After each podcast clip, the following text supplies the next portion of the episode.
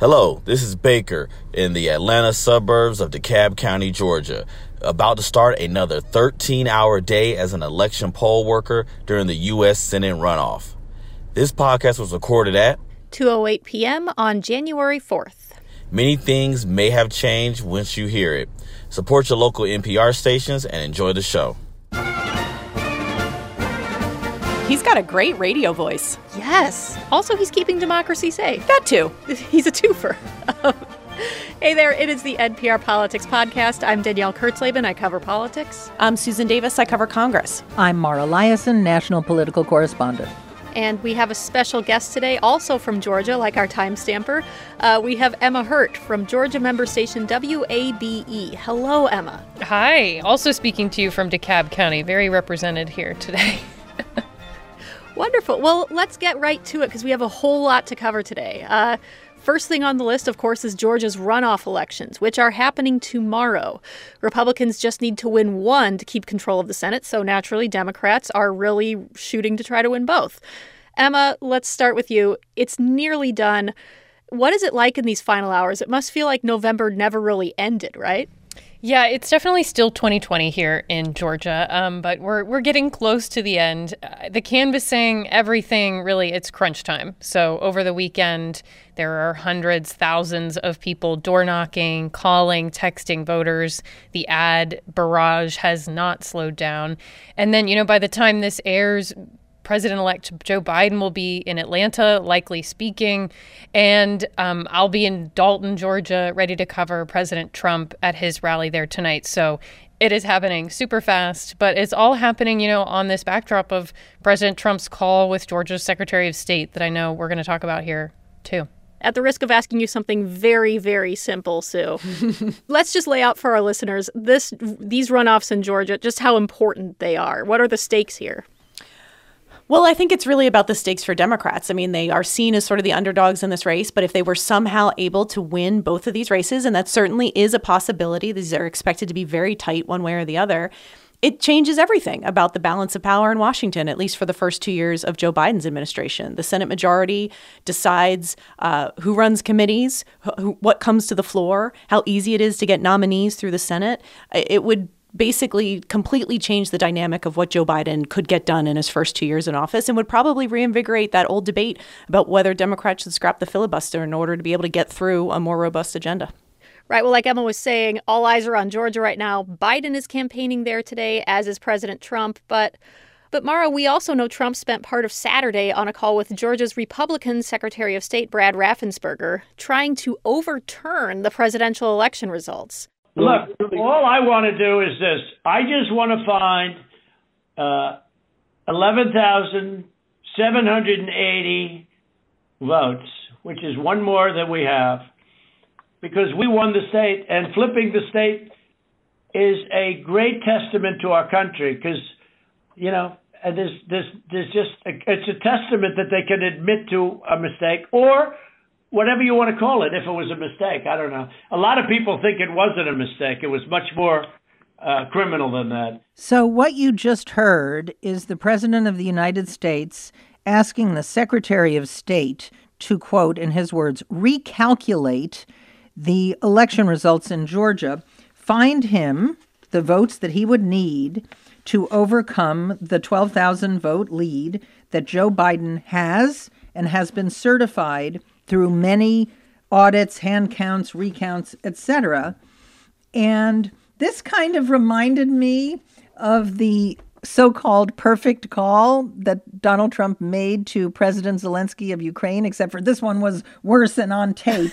but in the earlier one, he said, I would like you to do us a favor, though. In this one, he said, I just want to find 11,780 votes. Well, and Emma, we should be a abundantly clear here, as we have been in the past, but that the votes have been counted three times. We know the result. Secretary of State Brad Raffensperger, he was firm in the call. He said things are not changing. And there's nothing wrong with saying that, you know, uh, that you've recalculated because uh, the 2,236 and absentee ballots, I mean, they're, they're all exact numbers that were, were done by accounting firms, law firms, etc. And even if you cut them in half, cut them in half, and cut them in half again, it's more votes than we need. Well, Mr. President, the challenge that you have is the data you have is wrong this whole call is really remarkable just because we're hearing this exchange so directly. And I mean, the president has been putting pressure on Governor Kemp and Secretary of State Raffensperger and our lieutenant governor, all people that he previously endorsed and endorsed him and asking them to basically violate their oaths of office, violate the state constitution, and find him, you know, the votes that he needs and overturn the election. And it's it's been remarkable to watch these Republican officials take their stands against him. And you heard Raffensperger there doing it on that call very directly. Emma, do you think this has any effect on the runoff? We know this runoff is very tribal. It's not about the individual candidates, it's whether you're uh, on the Democrat side or on Trump's side. Um, but does this, plus his continuous trashing of Raffensperger and the governor there, have an effect on Republican voters in Georgia? Does it make them more fired up to come out and vote, or does it make them think this election is corrupt like the other one? I'm going to stay home. Yeah, I mean, I think on the Democratic side, it's just adding to the aggravation they've felt as the president has refused to step down, step aside. It's really just more of the same here, just a really next level example of the pressure that President Trump has been putting on Georgia's Republican officials. But you're right, this is the big question. Will this actually affect Republican turnout tomorrow? Let's set aside all the big questions about what this means going forward.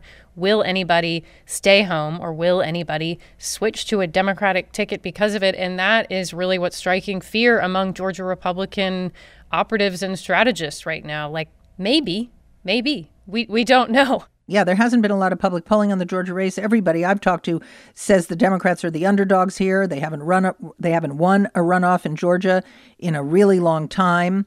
Uh, but you know, this could be a game changer. Yeah, I mean, this situation is definitely not what Republicans needed. They they were this was these were their races to lose starting out, and and this is not the positioning that any of them wish to be in. All right. Well, we will all have our eyes very firmly fixed on Georgia tomorrow. So, Emma, thank you so much for joining us. We appreciate it. Happy to do it anytime, guys. We're going to take a quick break, and when we come back, we will talk about the divide among Republicans over respecting the results of the election.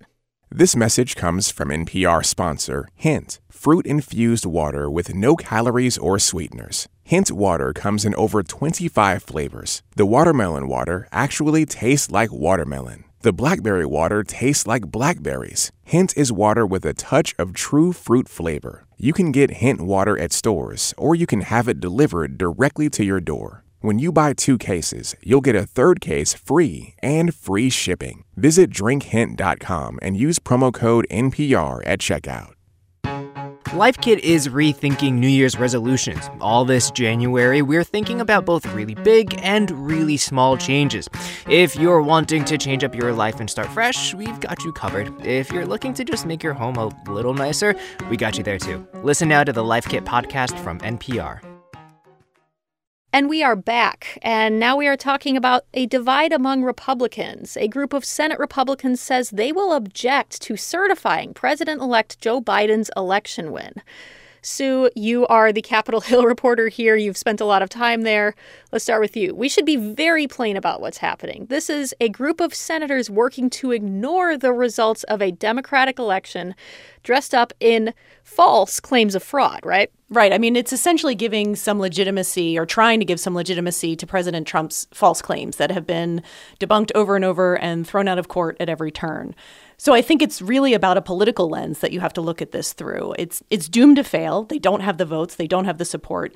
Joe Biden will be certified as the winner of the presidential election, but it's going to be quite a show on the floor as you have a group of now House and Senate Republicans who are going to raise objections to the certification of certain states' electoral results, and it could drag this process into the early morning hours and obviously is going to be very closely watched by the president as a test of loyalty to him. Okay, so Sue, who is part of this group and what does it tell us about sort of where the fault line lies here? Well, I think you have to start with the House Republicans because there was already a bunch of Republicans there saying that they were going to object. That's not that unusual. There's been past objections by House lawmakers before. Um, largely members of the House Freedom Caucus, led by Mo Brooks of Alabama, who has been uh, obviously a, one of the biggest Trump loyalists in the House.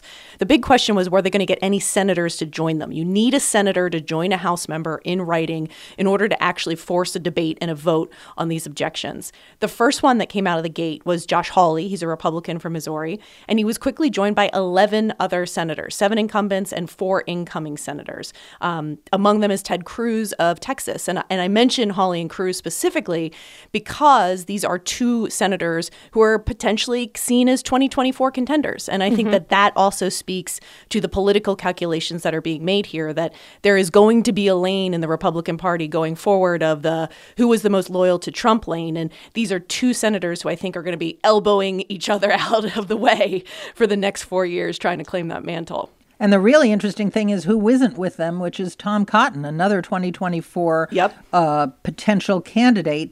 And he came down on the side that no, Congress should not overturn the will of the voters. I mean, this is a profound and fundamental debate about democracy that is happening inside the Republican Party. Should Congress throw out the results of an election that judge after judge after judge has looked at and has found no evidence of widespread fraud, fraud that would make a difference to the outcome? And this is a new divide in the party. You know, we've talked for years on this podcast about a divide between sort of the Trump forces and the anti Trump forces. The divide here is among people who all support Donald Trump. There isn't really any anti Trump voices here. It's just people saying that the objection to the Electoral College is the problem. And I think it's exposed some pretty fascinating divides in the party right now. You know, Senate Majority Leader Mitch McConnell and the rest of the Republican leadership team tried very hard to make the case to Senate Republicans to not join this effort because it's going to force every Republican in Congress to take a really bad political vote in being seen as for or against Donald Trump, who is still the most popular Republican in the party. And 12 senators said, nah, never mind, Mitch, we're going to do it anyway. And that is sort of an open act of defiance towards Senate leadership that we haven't really seen in a long time. I mean, it happens a lot in the House because there's more defiance over there, but I think that speaks to the divide. You even have in the House uh, Liz Cheney, who's one of the top Republicans there, put out a memo saying, don't do this. Clearly, she's being ignored as well. And it has really, in some ways, bitterly divided Republicans. There's a lot of finger pointing and personal attacks going on right now, particularly among senators, and it's, it's pretty ugly. Well, you know, this is also raises the question is are the Republicans now the party that don't accept the will of the voters unless they're the winners? Does this mean they're going to accept the results in Georgia? Um, we don't know. Also, what if an election was really close, like the 537 votes that determined the 2000 election? This election wasn't close, and there was no evidence of fraud, according to every official arbiter of this. And it tells you that the Republican Party, a big chunk of the Republican Party, does not believe that the will of the voters should be the determinant of the election. And that has consequences that we can't even imagine. It's almost as if the party split in two. There's a new group of constitutional conservatives that want to follow the rules as written. And then there's another group that, you know, it's almost like a cult of personality that if Donald Trump doesn't like it, they're with him. And the interesting thing to me is we don't know which side of that is the smarter political bet. Nope, is this nope. uh, a play that's going to age well? Obviously, Tom Cotton is making a very different bet than Ted Cruz is making, and we don't know which one voters will reward in a couple of years. Well, do we see this fault line lasting? I mean, how, uh, do we see it this being a long-term fracture even once Trump is out of office and well in the rear view? Well, it depends on what Donald Trump does. That's fair. Is he going to ask Republicans over and over again to show their loyalty to him? He's already attacking Tom Cotton.